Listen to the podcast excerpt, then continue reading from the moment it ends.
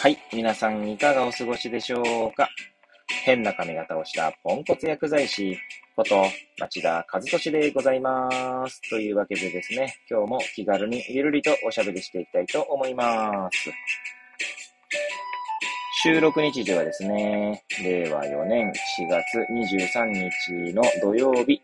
時刻は6時10分を回ったところでございます。いつものようにですね、AirPods Pro をつけて、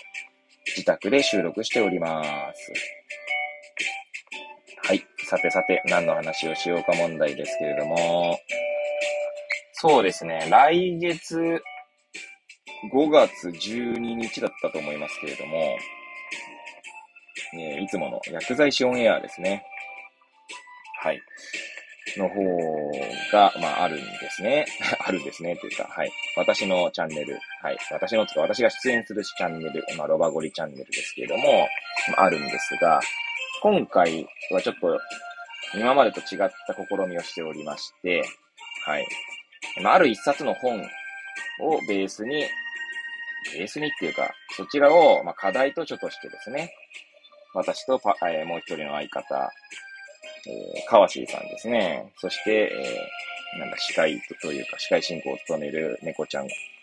ことですね。笠原正幸くん。えー、また裏方のめぐさんも読むのかな ちょっとそこまでは 確認してなかったですけど、はい。まあ、この4名 ,4 名でですね、課題図書を読んで、で、そのうち、まあ、私と川椎さんがいろいろあれこれ語ると、思うことを語るみたいな感じの放送になるんですけれども、はい。で、そうですね。一応私の方はですね、その課題としては全部読みますして、まあ、どんな話をしようかなっていうのをですね、まあ、いろいろ思っているので、それをちょっと今あれこれ語ってみようかなと思います。はい。えー、もしよければ最後までお聞きいただければ幸いでございます。はい。で、まあ、今回ですね、課題図書になっていたのが、まあ、芸術経済論というですね、えー、ジョン・ラスキンさんという、ラスキンさんって言い方も変なんですけど、ジョン・ラスキンというですね、えー、昔の評論家なのかな？美術評論家なんだと 私は認識しておりますけれども、はい。ちなみにね、あの、自宅でこう放送するようになっていい、いいなと思うのはですね、まあ、パソコンを目の前にしてやるので、まあ、調べたりすることができるところですね。えー、ジョン・ラスキンはさんはですね、まあ、今これウィキペディアですけれども、1819年から1900年までお生き、生きられたですね、えー、やっぱそうですね、評論家、美術評論家であると。はい。で、えー、そうですね、その方の、まあ、芸術経済論という本を読んでおりました。はい。で、まあ、芸術経済論という本自体はですね、どうやら確か、まあ、今ちょっと手元にはないんですけど、部屋の方にあるので、確か冒頭書いてあるのが、このラスキンさんがですね、マンチェスター大学かなんかで行った講演かなんかがベースになっている、ベースになっているというか、その講演内容を本にしたものだったと思いますね。はい。で、まあ私としてはですね、結構ここ最近ではちょっと難難解というか、読むのは読む、読み進めるだけならいいんだけど、なんかこう何言ってんだかわかんないっていうのを意味で言えば難解な本ではありました。はい。で、じゃあな、それを、その難解な本をですね、まあ、どう、そこからどういう話をしようかなと思うかっていうことで、まあ多分まとまらない中でこう語ってみようかなと思うんですけれども、で、まあ、ラスキンさんはですね、まあ、今言ったように1800年か1900年ですね。なので、一応歴史的にはですね、産業革命とかのこう流れの中で生きてきた人だと思うんですよね。はい。教科書的な面で言えば。はい。で、その、芸術経済論の中にも、その、芸術的な部分を大切にしようみたいな、すっごい、もうなんだ、自分が陳腐な表現になりますけど、はい、ことが語られているんですね。例えば建築、まあその、ラスキンさん芸術とかの評論家なの、美術評論家なので、まあそこで言うとですね、まあ、建築とか、まあ、今はだいぶシンプルなね、建築とかが好まれていると思うんですが、まあ、当時なんかはですね、建築一つ一つにこう、まあ、要は装飾がなされたりとかってことがあるわけですね。まあ、特に、えー、なんつうんでしょう。まあ、礼、礼拝堂じゃないな。多分、聖堂とかですね、その宗教に関わるような建物なんかはそういったことがあるんだと思いますね。で、そこで、えー、その、例えば彫刻家が、その建物を作る際に、まあ、彫刻家も呼ばれて、えー、その装飾を、まあ、作っていくわけですよね。はい。建物の装飾物を。まあ、その際にですね、まあ、私の解釈ですよ、これは。ちょっとその、今手元にないので引用できないので、私の解釈としては、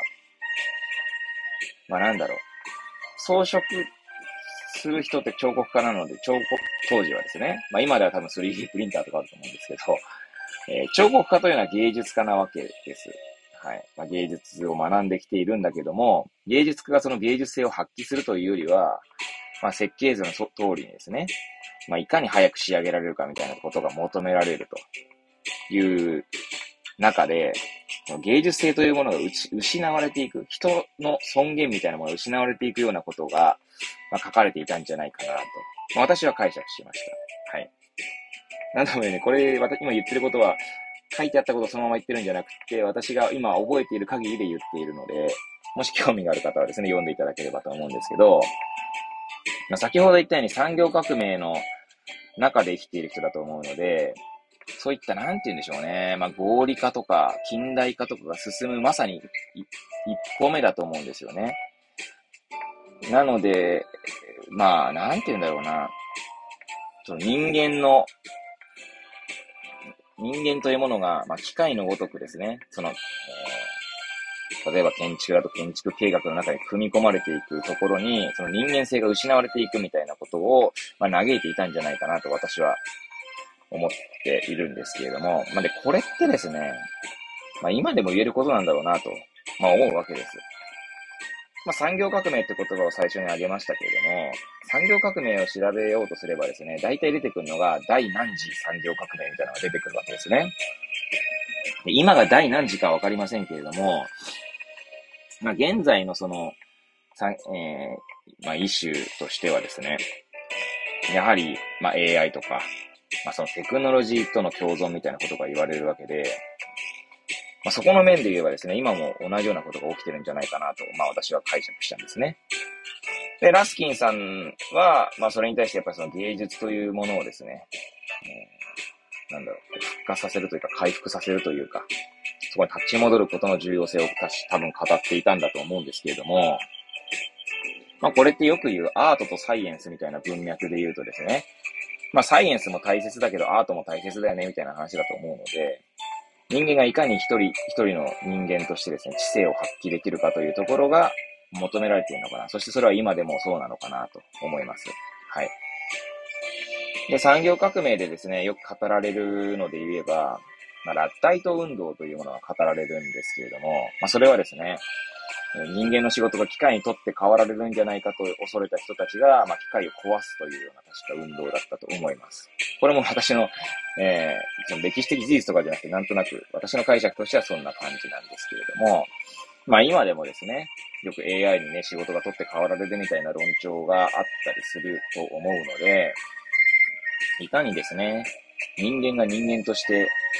えー、仕事をするというか、まあそういったところに目を向けていく必要があるのかなと、まあ思うわけですね。はい。まあそんな話ができればと思うんですけれども、まあもしかしたらそうすると相方の川椎さんも同じような話をするかもしれないので、まあ強いて言うなら読書法みたいなものもですね、語ってみればいいのかなと思います。はい。と言ってもですね、私の読書法なんていうのは、はっきり言ってですね、私が独自で気づいたものではなくて、完全にその、まあ、例えば、 Voicy のブックカフェのですね、荒木マスターや、えー、古典ラジオのですね、えー、古典の深井さんとか、はい。そういった方々の放送を聞いて自分で実践する中で思う、まあ、読書法なので、えー、そうですね。まあ、これ、まあ、あくまでそれもね、放送の中で私の言葉ではないですよと前置きした上で話すつもりではありますけれども、まあ、例えばですね、この、今回の芸術経済論、まあ、なんせですね、10、19世紀だか ?19 世紀でいいのか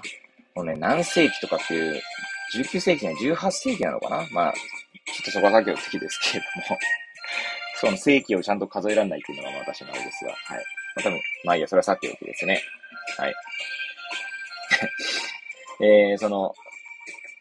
昔の作品とかを読むときには、それをそのままですね、理解しようとしてもなかなか難しいことが、まあ、私の読書経験としてもあるんですね。でそんな時にですね、まあ、古典の深井さんなんかが言ってたの、まあ、荒木マスターも言ってましたけど、その本が書かれた時代背景をちゃんとこう、学ぶ、学ぼうとするかどうか。で、まあ、やはりこう、まあ、違ってくるのかなということが、まあ、私自身も思いますね。そういうふうに言われていたんですけどもね。先ほど語った話であれば、まあ、このラスキンさんが生きた時代というものをですね、ちょっとこう調べてみるという、まあ、どんな時代背景だったのかというのを調べてみるだけでですね、まあ、言っていることが少し理解できるかなと。で、まあですね、あとは、まあ、読書なんてものはですね、所詮ですね、理解するために、まあ、読むというよりは、その中でですね、自分の心の金銭に触れたことをですね、ちょっとこう、一つでも覚えとけばいいんじゃないかなぐらいのスタンスで読んでいるよってこともですね、まあ合わせて語ってみようかなと思いますね。はい、これってまあ人間にも、相手が人間でも言えることだと思うので、はい。まあそんな話ができればいいんじゃないかなと思います。はい。もしよければですね、薬剤師オンエア見ていただければと思います。はい。というわけでですね、ぐだぐだと語ってまいりましたが、最後までお聴きいただき誠にありがとうございます。これを聞いていただいた皆さんが、より良い一日を過ごせますようにとお祈りさせていただいて、今日の放送を終了したいと思います。それではまた明日皆さんお会いいたしましょう。さようなら